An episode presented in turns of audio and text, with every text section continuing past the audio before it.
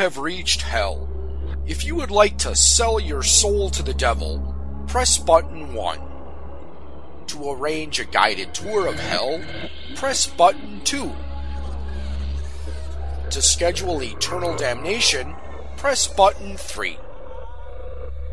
If you would like to talk to the big guy himself, well, he's a little busy tending the fire and brimstone. So, leave your message after the screams of the condemned, and we'll get back to you as soon as we can.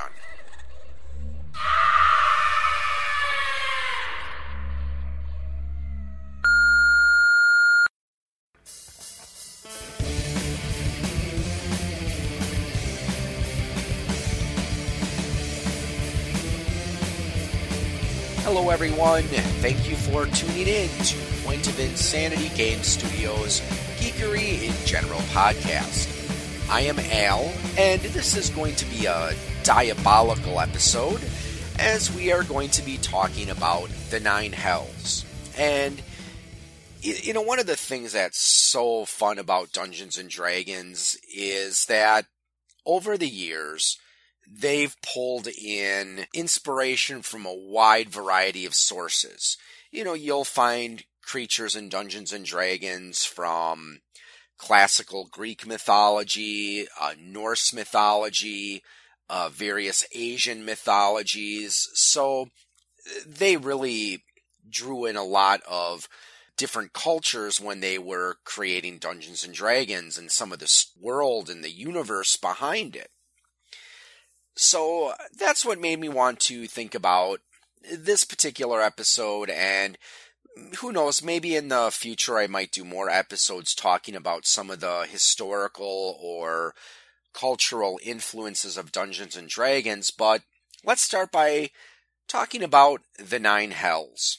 You might wonder what was that, you know, that little fake answering machine message that I put as kind of a little introduction to the show. That's actually based on a real answering machine message that I got back in, well, I'm wanting to say it was about the mid 90s. I remember I was in college at the time and I was calling a friend and I don't remember if I was just one digit off or if I flipped two of the numbers around, but I got the wrong number and it was similar to that answering answering machine message that I made for the uh, start of the episode. So let's take a look at the nine hells. Now, you might wonder why are there nine hells? And probably because they took inspiration from a famous poem, Dante's Inferno, uh, made by an Italian poet. But he has a very famous three part poem, Inferno, Purgatory, and Paradise. It's collectively known as the Divine Comedy. And in it, the poet himself, Dante, goes on a journey from hell to purgatory to finally heaven. I'm not sure why he chose nine hells. As far as I could tell when I was doing a little bit of research for this episode, I couldn't really find any specific bit of folklore saying, oh yeah, there's nine hells and here's, you know, where we could find it. Possibly it's because of the significance of the number three. Now, in Dante's Divine Comedy, things often happen in threes. Uh, for example, at the start, he encounters three animals, three beasts a lion, a leopard, and a wolf. And also, there were three types of sin that could lead one into hell. And in the order of least severe to most severe, these sins were excessiveness, violence, and fraud. Three times three equals nine. So that's probably the best guess I can think of as to why uh, Dante chose to have nine hells. Now, the way Dante structured his hell is again, you had these different levels, and the uh, lower you got, the more severe your your crime or your sin was. So, kind of interesting that he put violence in the middle there. excessiveness, not really a major sin, or at least not as bad as violence, but he put fraud as a more severe sin than violence. I'm not sure why he did that in his view. I would think that killing someone is a bit worse than lying to them, but we're not going to get into that particular topic right now. But maybe it's because of uh, Dante and some of the events that happened during his life. Now, as I recall, when I read Dante's Inferno in my college uh, literature class, uh, classic and medieval literature, as I recall, the version of the book we had did have footnotes where it talked about some of the political background behind Dante's life. And for this reason, Dante's Inferno is useless as a theological document, partly because, well, he has his own political commentary in there, and I think he also has a little bit of wish fulfillment in there. Let me give you an example. Early on in his journey, he meets up with four great poets of the ancient world Homer, Horace, Ovid, and Lucan. And during his journey, he's guided by an, the spirit of another poet called Virgil. And when he meets up with them, they declare him to be the sixth among their company of great poets no egotism there, right? Also, when you read the book, a lot of the footnote versions that you'll find of uh, the Inferno mention how he imagined various people who had done him or his family wrong being punished. Now, as far as how Dante structured his vision of hell, he liked to picture it as a place of, I guess you could say, poetic justice the punishment fitting the crime.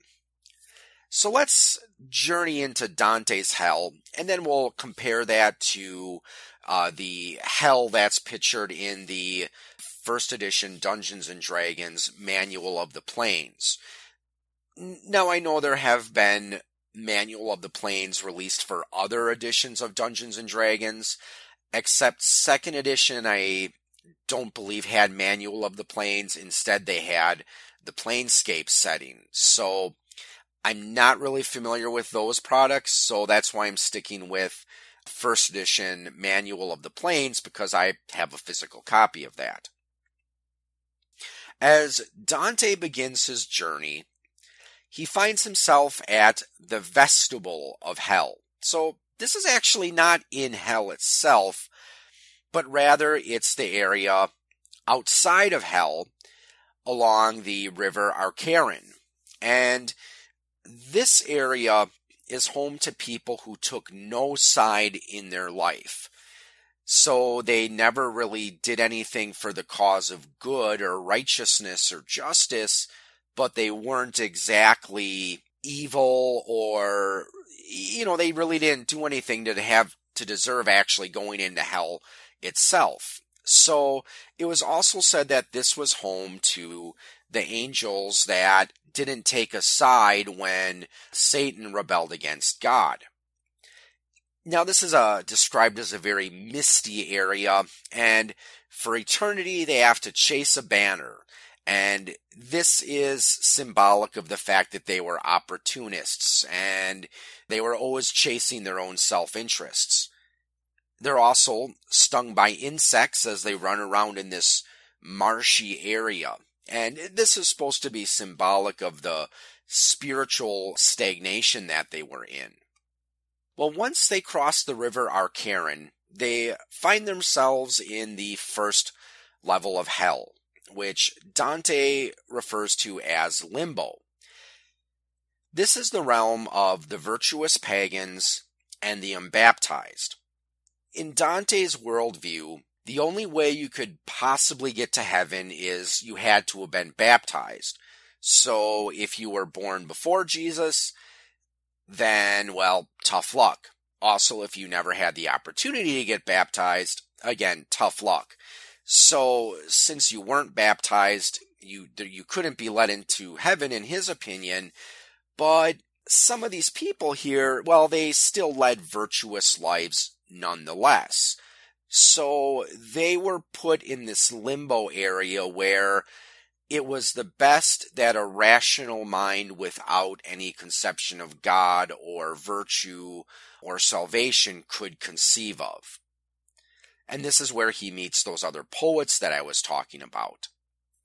The second layer is the lustful. These are people who had the sin of excessiveness, and that's what we'll see in the second, third, and fourth layers. So again, these are people who couldn't con- control their urges and their desires.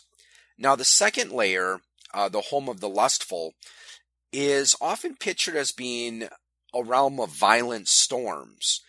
They're blown around in the wind, and that's representational of the fact that they had no controls over their desires in life. So in the afterlife, they're going to get blown around and have no control. It is said this layer is guarded by Minos as he judges the dead and sends them to their respective layers in hell. The third layer is the home of the gluttonous. In this realm, they're forced to wallow in a freezing slush, and this part of hell is tormented by rain and sleet and snow, and it represents the nature of gluttony and addiction because it causes one to become cold, empty, and show no regards towards others.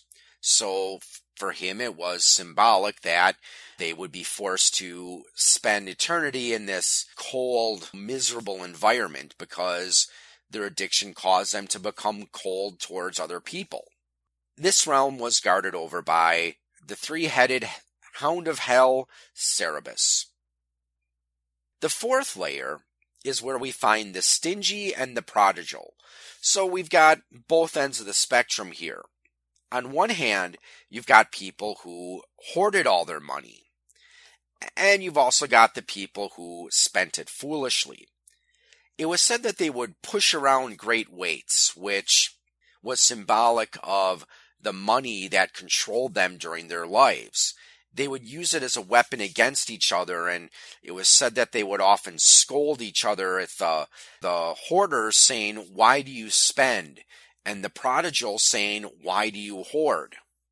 It was also said that the spirits who inhabited this layer of hell so consumed by their desires that they lose all sense of individuality. This layer of hell was said to be guarded by Plutus, who may or may not have been associated with the more well known Roman god of Pluto. Both were associated with the underworld as well as wealth and greed.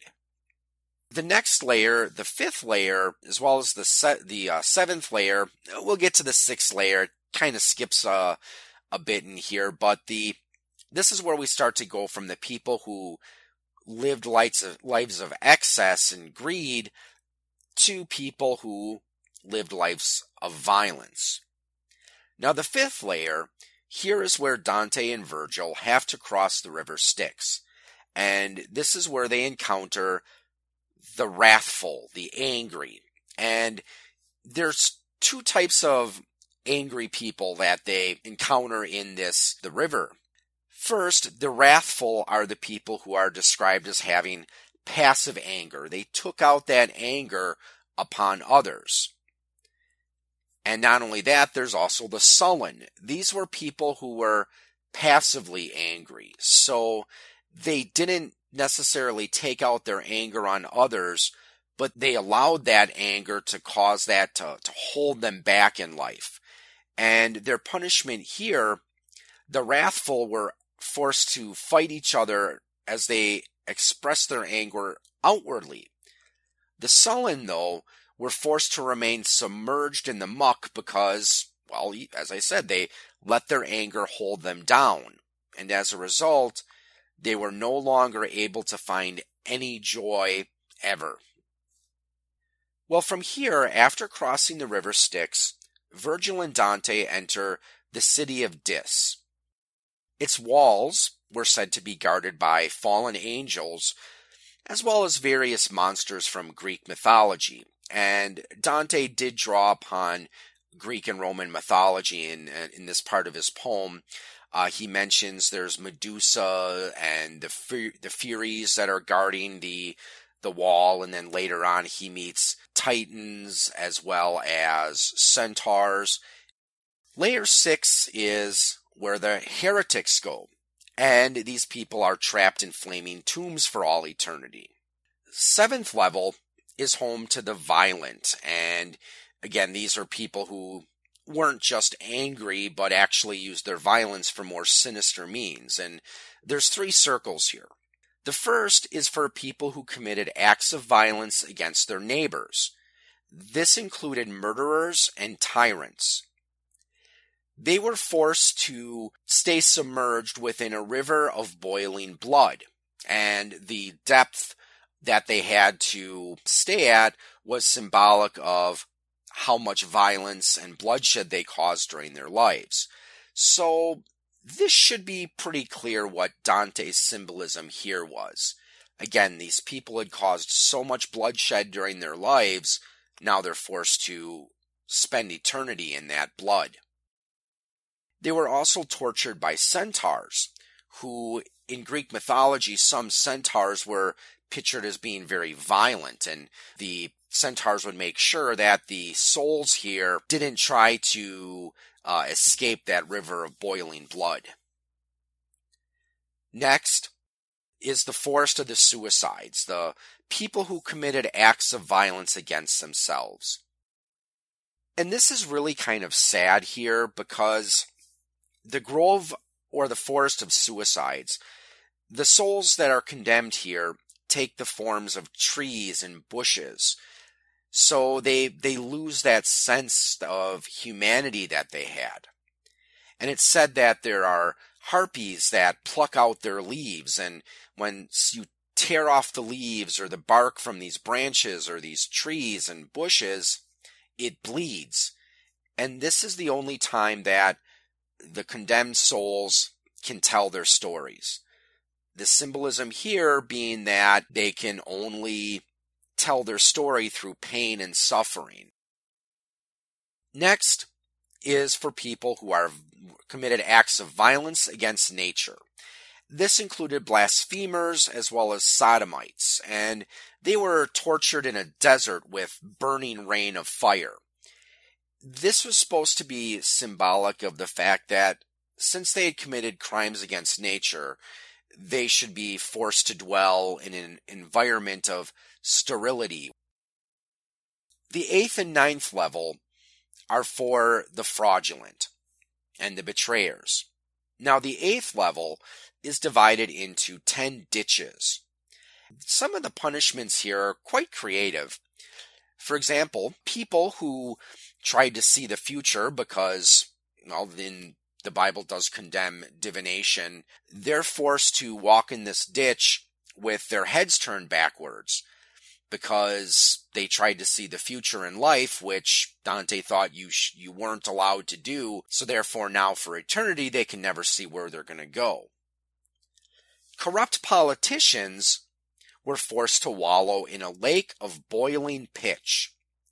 This was symbolic of the dark secrets they had in their sticky hands from engaging in corrupt political practices.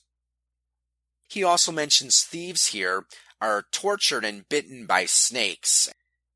Next, there's the sowers of discord, and these are people who intentionally try to stir up violence. And uh, they're hacked apart by a demon with a sword, and eventually they do heal up, but by the time they heal up, then they have to go get hacked up again. Hypocrites were forced to walk around with uh, robes that were lined with lead, which was symbolic of how their lies and their deception were weighing them down. And finally, and perhaps one of my most favorite punishments in Dante's Inferno, the flatterers. These people are buried in feces. They spend so much of their life talking crap, now they gotta wallow in it. Well, you've probably heard the term when hell freezes over. And according to Dante, when you get to the lowest level of hell, it has frozen over already. And the ninth level of hell is for people who were betrayers. As Dante, perhaps due to some of the political events that he was involved in, obviously he saw betrayal as being a very serious thing. And it's said they're, it's very cold and they're frozen in ice because it represents being the furthest one can possibly be from God's love.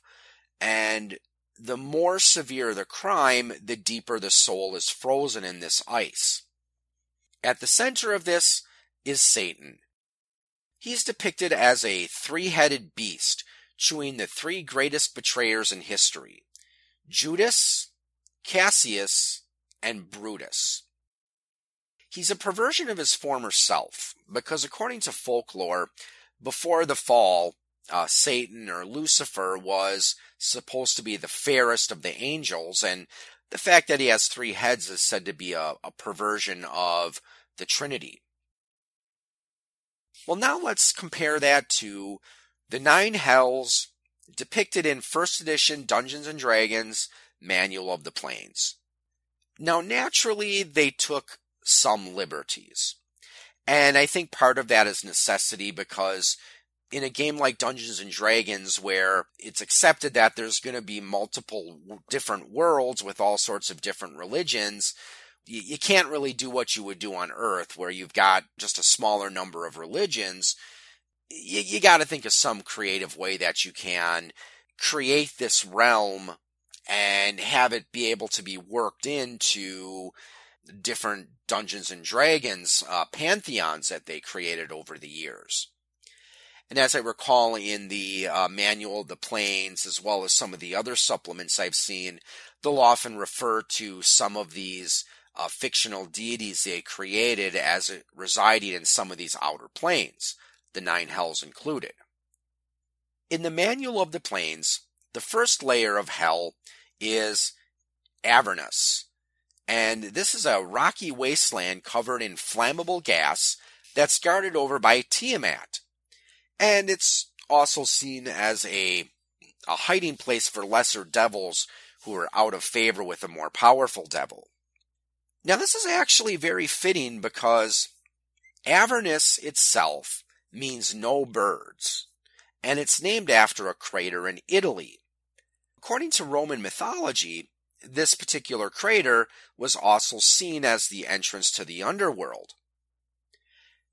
The reason it is called no birds is because small animals like birds can easily be killed or overtaken by the poisonous fumes that came from these craters. For that reason, it's very accurate that this area inspired this first level of uh, hell in Dungeons and Dragons. Tiamat is taken from Babylonian mythology.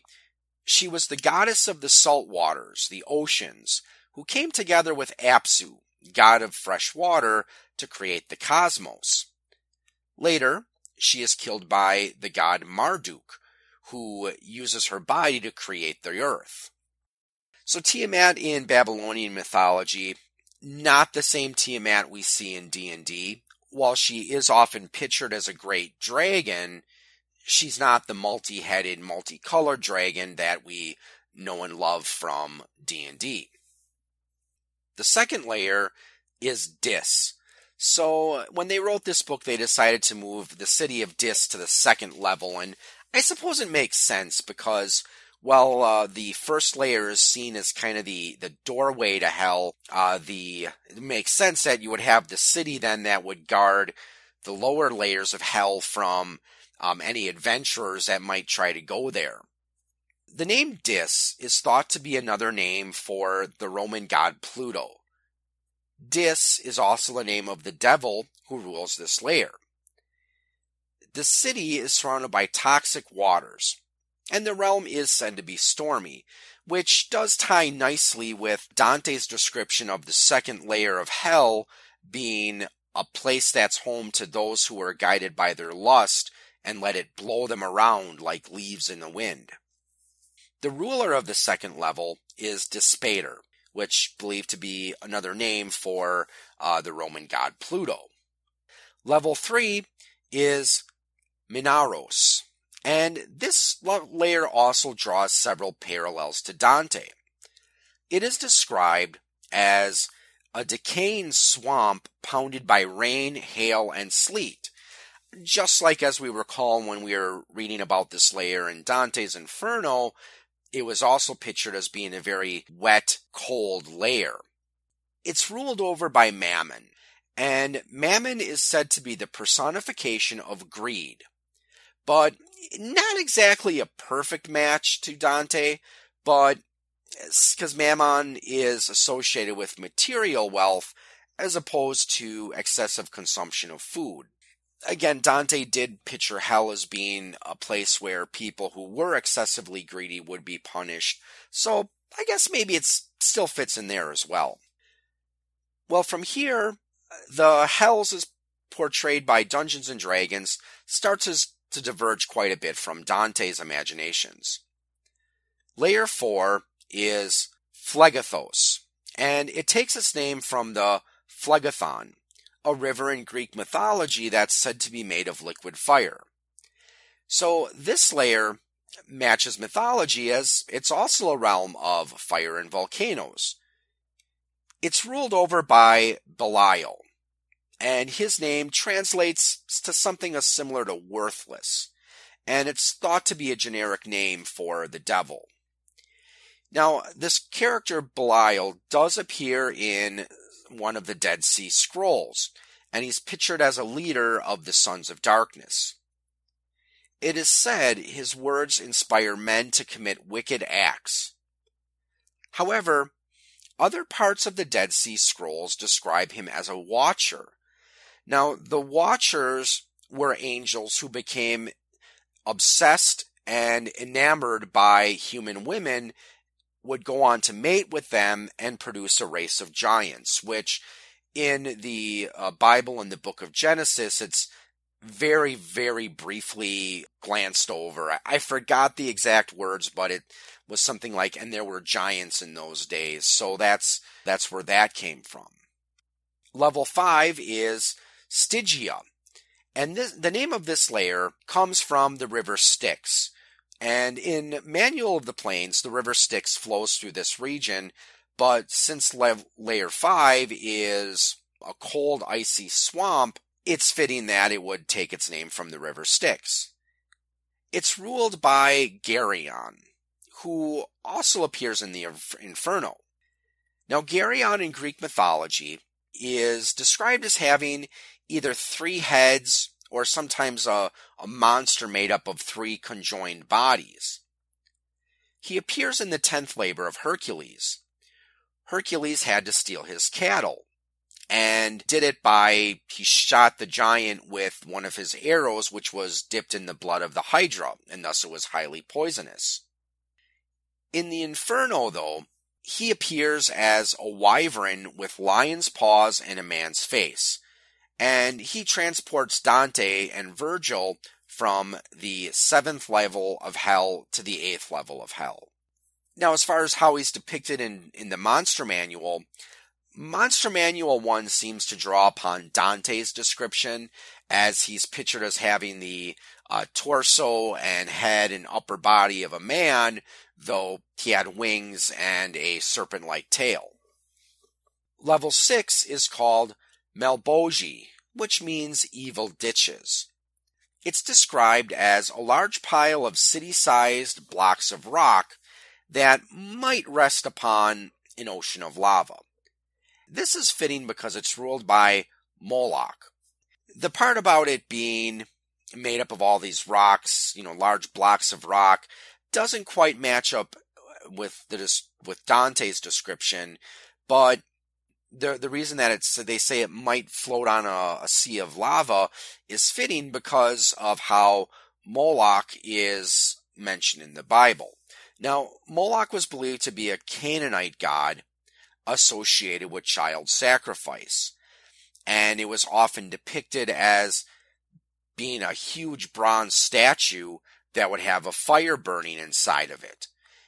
it is mentioned several times in Leviticus with phrasing that usually describes passing uh, through the fire to Moloch. So it was believed that the people who worshiped these deities would sacrifice children by putting it in this huge bronze statue where the poor child would be burnt alive. The seventh layer is Maladomini. It is a wasteland ruled by Beelzebul. It is said to have a great fortress with a million rooms, and under it is a dungeon so vast not even the devils are aware of exactly how big it is. Now, the name of the devil that rules this level, Beelzebul, probably sounds familiar. We've heard in popular culture, there's, they sometimes picture a, a devil Beelzebub. And uh, it's believed to be a Philistine god. The name is commonly translated to Lord of the Flies. Now, when we break down the name, the first part is a common title in Canaanite mythology, Baal, which simply means Lord or ruler. And the other part of it is believed to translate to something of of the manner, but the way the Hebrews described it, since they were enemies with the Philistines, they I guess they translated it a little bit differently, where you know, they viewed their god as just a pile of dung, and flies would be attracted to this dung, which is why we probably they interpreted that as Lord of the Flies. Layer 8 is called Caina, and it's a vast glacier ruled by Mephistopheles, another diabolic devil name that we see in the works of fiction. The name Caina spelled C A I N A, does appear in Dante's Inferno as a region of the ninth layer. It's named in reference to the biblical figure Cain, and it was the place of punishment for those who betrayed their kin. As Cain, of course, in the, the famous story of Cain and Abel, betrayed his brother by killing him. And it also matches Dante's descriptions as this level of hell is pictured as being a realm of intense cold. The name Mephistopheles is, is, familiar, and most people know it from the story of Faust. He was known for corrupting mortals. But some people who have interpreted the story of Faust say that he doesn't actually actively corrupt people, but Meph- Mephistopheles instead makes deals with those who are already corrupt. So he makes these deals to hasten their departure to the underworld where they can claim his soul. And as a side note, uh, several years ago, the uh, group, the Trans Siberian Orchestra, released an album called Beethoven's Last Night, and it's about an interaction between Beethoven and Mephistopheles. So it actually has a very good story behind it, as well as being a very good opera metal album. So if you're into that kind of thing, check it out. Beethoven's Last Night.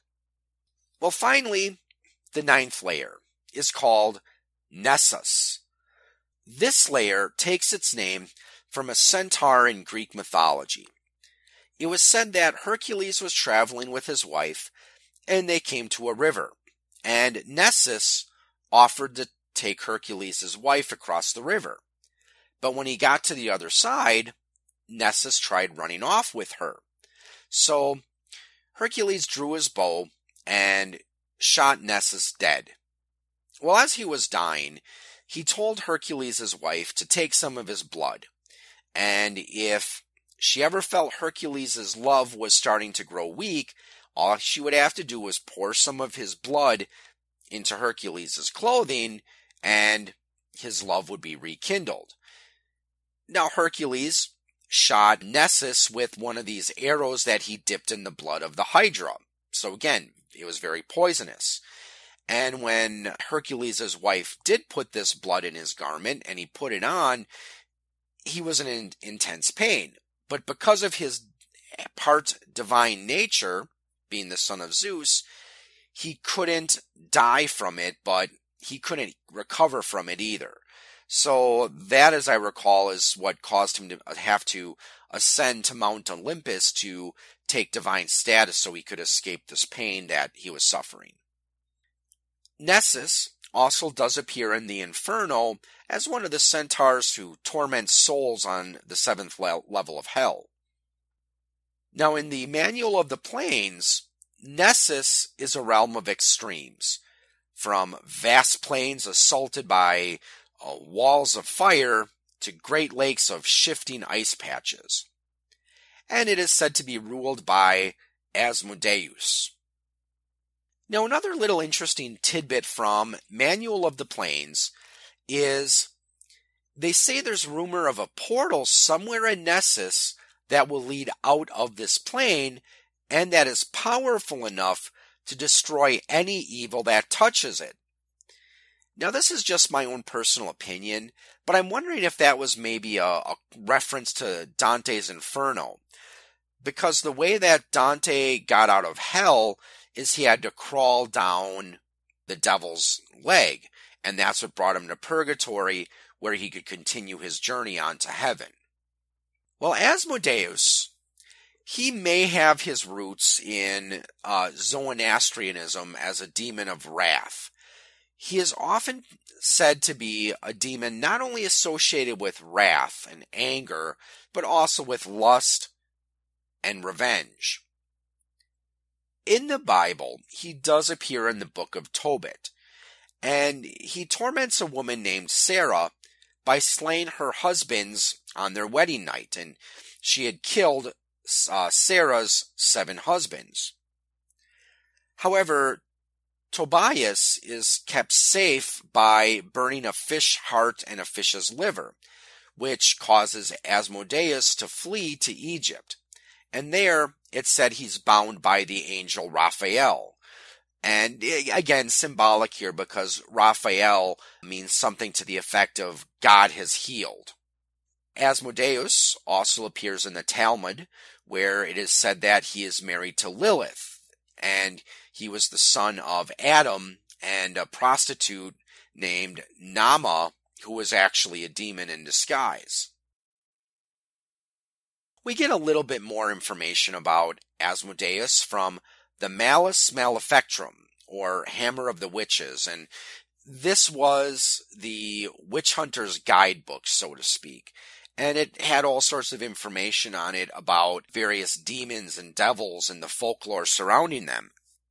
According to the Maleficarum, it said that Asmodeus commands 72 legions of demons and is second only to Lucifer. Demonologists back then also gave various devils and demons a month that they were associated with, and Asmodeus was said to be associated with November. So that was the month that he was said to be the strongest. Now, as far as his appearance, well, Dungeons and Dragons did take some steps to improve his appearance, and as I recall in uh, Monster Manual 1, he's described as being diabolically handsome. However, older descriptions of him aren't quite as handsome and as flattering. He's said to have three heads the head of a man, a bull, and a ram. He, one of his feet was also a rooster's foot. He had a serpent's tail, and he also rode a lion with dragon's wing. So that's a little bit about the nine hells and uh, some of the details behind the devils. Now you might wonder though, why did they not include Satan when they were creating Manual of the Planes? I can only guess, but I think probably the reason that they chose Asmodeus as the ruler of the hells instead of Satan, probably because, well, Gary Gygax is he's the one that wrote the the first monster manual and he was a Christian, so he may not have felt comfortable writing about Satan. So that could be one possibility. And uh, now, the first monster manual was released in, I think it was 1979. So this was a little bit before the satanic panic had reached its peak. But they may have also foreseen the controversy this would cause if uh, they did create this book that did have Satan in it and that gave him game stats and other descriptions. And I've read different forums about people and how specifically Christian gamers have viewed why they would include devils and demons in Dungeons and Dragons. And one post I read was actually quite insightful. He noted that Gygax didn't really glorify these beings, and he pictured them as something that needed to be defeated and overcome, hence why we have game stats for them. And you know, there's always that cute little uh, meme from the Dungeons and Dragons memes Facebook page where it has the picture of Arnold Schwarzenegger and his soldiers from the Predator movie, and it says, "If it has stats, we can kill it." And then below that, it has a picture of Cthulhu, and it says, "Oh, relay." Well, I'm going to call this episode to a close, so I hope you enjoyed this episode and maybe there's a little tidbit or two of information in here that you can uh, use for your next campaign. And even if you don't plan on using any of this information in one of your campaigns, I hope you at least found it interesting. And who knows, maybe in the future I'll do some more episodes talking about some of the mythological and historical uh, sources that Dungeons and Dragons has drawn its inspiration from over the years. So, with that said, I'd like to thank you all for tuning in and have a good evening, or morning, or afternoon, whatever it is, wherever you are, and happy gaming. You have been listening to a program from the Point of Insanity Network. Visit us at poigamestudio.podbean.com for more shows. Follow us on Facebook and follow us on Twitter at POI Game Studio.